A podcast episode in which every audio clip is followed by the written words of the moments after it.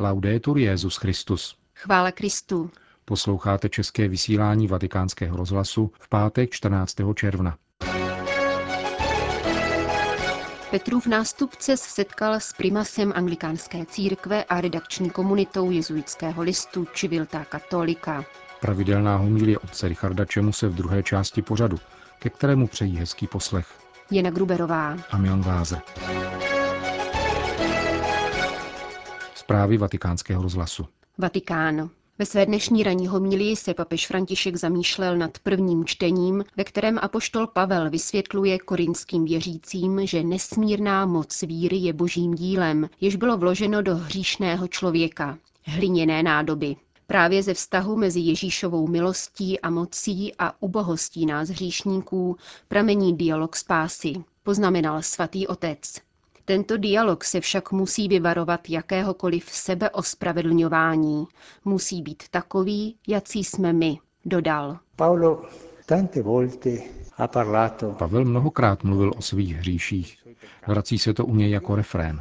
Nejsem hoden, abych byl nazýván apoštolem, protože jsem pronásledoval boží církev, říká opakovaně.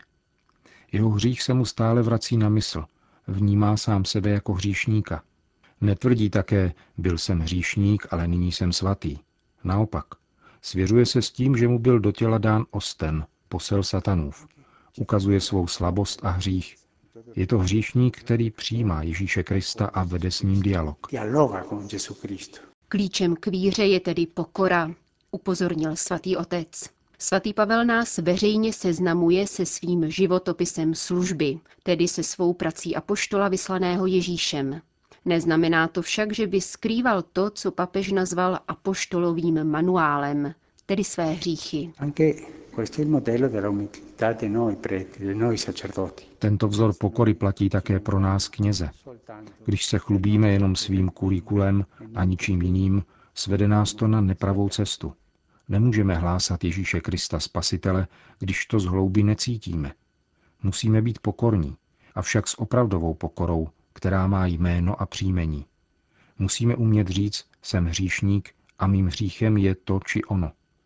Musíme být konkrétními hříšníky, tak, jak to dělá Pavel. Pronásledoval jsem církev. Nikoli hříšníky s pokorou, která se tváří jako svatý obrázek. Ne, ne, naše pokora musí být pevná. Pokora kněze, pokora každého křesťana je konkrétní, zdůraznil papež František.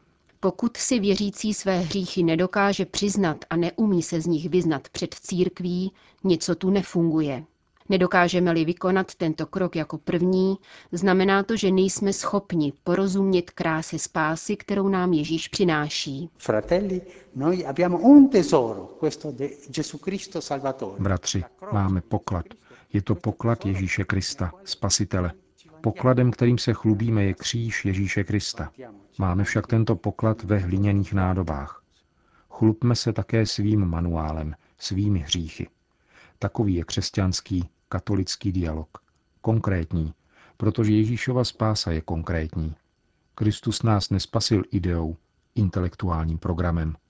Ponížil se, stal se člověkem, vtělil se až do samého konce – Lze to však pochopit a přijmout jedině do hliněných nádob. Zakončil svatý otec svou dnešní ranní homílii v kapli domu svaté Marty. Vatikán.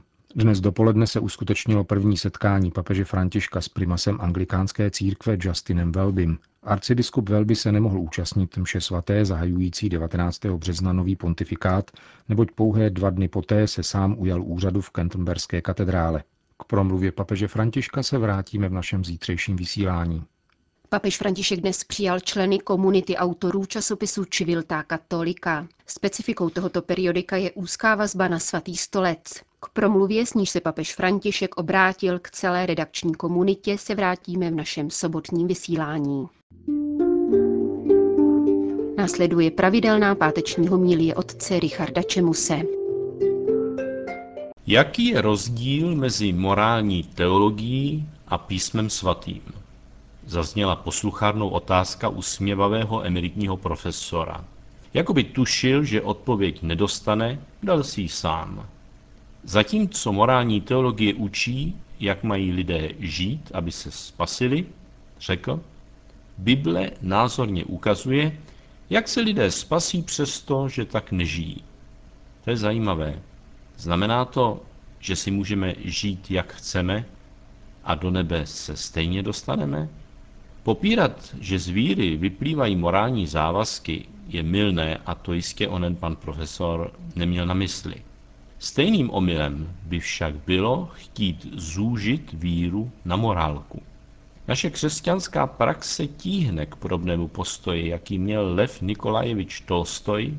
On chápal evangelium jako sbírku etických norem, ale o živého Krista se nezajímal. Stačil mu ideál evangelia a vlastní snaha. Zredukoval tím dobrou zvěst na pouhé, i když vznešené učení a Krista na jednoho z velkých učitelů lidstva. Že nejsme zcela imunní vůči této ideologizaci dobré zvěsti, dokazuje nepřímo fakt, že se nám vytratil rozdíl mezi svátostí smíření a duchovním otcovstvím.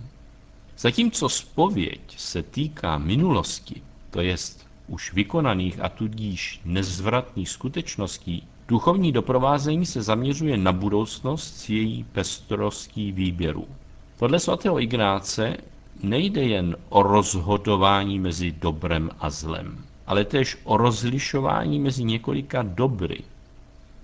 Rozvíjíme tím vlastní povolání a efektivitu naší práce pro Boží království, které pak roste samo jako semeno v úrodné půdě.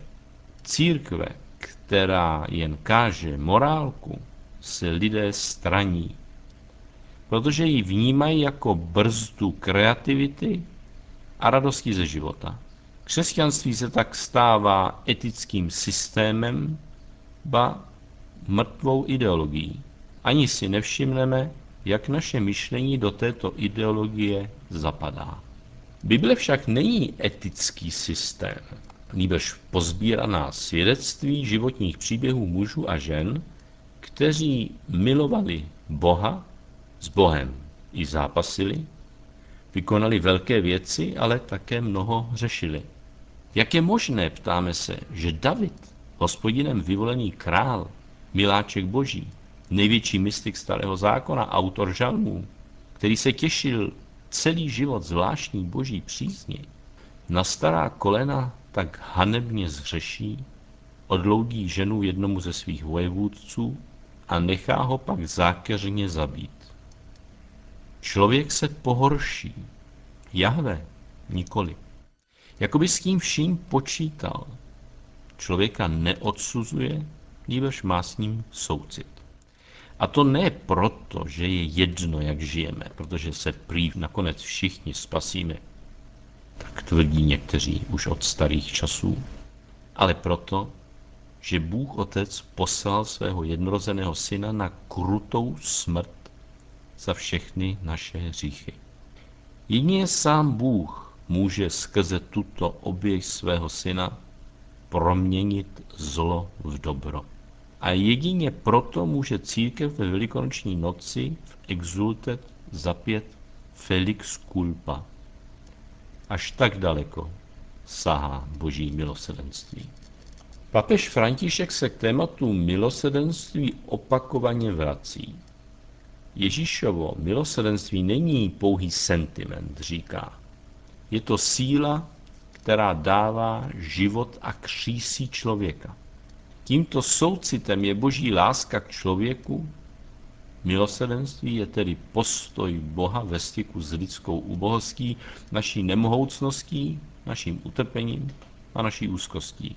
Biblický termín soucit odkazuje na mateřské lůno.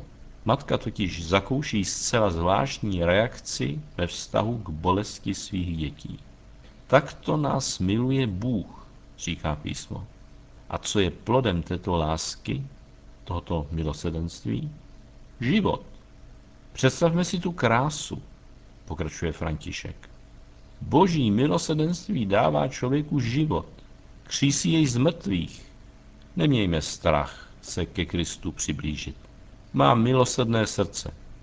Ukážeme-li mu svoje vnitřní rány, svoje hříchy, on nám vždycky odpustí. Je čirým milosrdenstvím, jdeme za Ježíšem. Když v této perspektivě čteme evangelium této neděle, je zřejmé, že ani Ježíš nepostupuje jako moralista.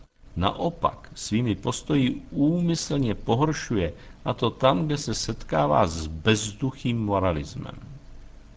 Tak tomu bylo v domě farizeje, kde se přiblížila k Ježíši ona žena, ve které tradice viděla Máří Magdalénu. Řehoř veliký tomu ve své homílii říká, když uvažuji o Marijně pokání, chtělo by se mi spíše plakat, než něco říkat. Čí srdce, třeba z kamenné, by neobněkčili slzy této kajícnice.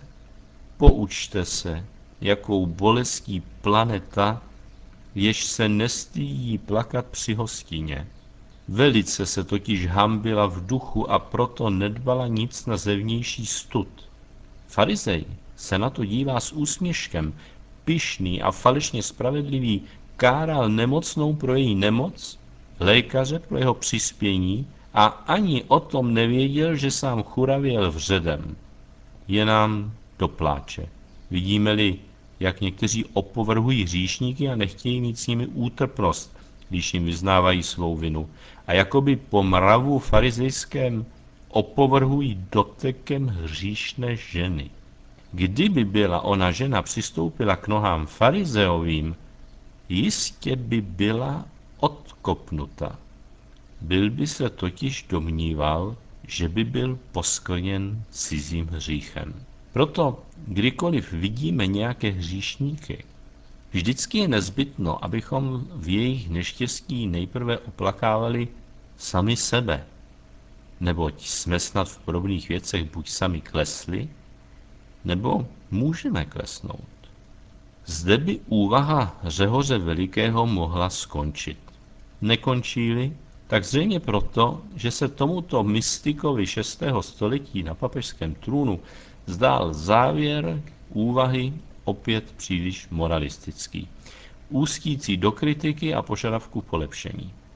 To není samozřejmě špatné, ale Řehoř nás zve k mystickému pohledu. Hříšné ženě, která přichází plačící k nohám páně, vidí Řehoř obrácené pohanstvo. Nohy Kristovi jsou v jeho očích obrazem tajemství vtělení, jímž se božství dotklo země, poněvadž přijalo tělo. Líbáme tedy vykupiteli nohy, když z celého srdce milujeme tajemství jeho vtělení. Uvažme, pozbuzuje nás svatý Řehoř, jak dobrotivé bylo hříšnou ženu nejen k sobě připustiti, nýbrž jí dovoliti, aby se dotýkala pánových nohou. Nikdo tedy, ať nepromešká tak velikého milosrdenství, nikdo ať neodmítá nabízené léky božské dobroty, které nám nebeská laskavost chystá. Pohleďte na náruč milosrdenství nám otevřenou. Hle, otvírá se klín nebeské dobrotivosti, aby nás přijal a nebylo nikterak pohrdáno naším poskvrněným životem. Plasticky to vyjadřuje ikonograf Čimabue. Téměř přehnaně vymodelovává Kristovi břišní svaly, aby tím vyjádřil to, v co sám věřil, že v Kristu našel mateřské lůno Boha Otce ony biblické útroby milosedenství. Hovořil otec Richard Čemus. Končíme české vysílání vatikánského rozhlasu. Chvála Kristu. Laudetur Jezus Christus.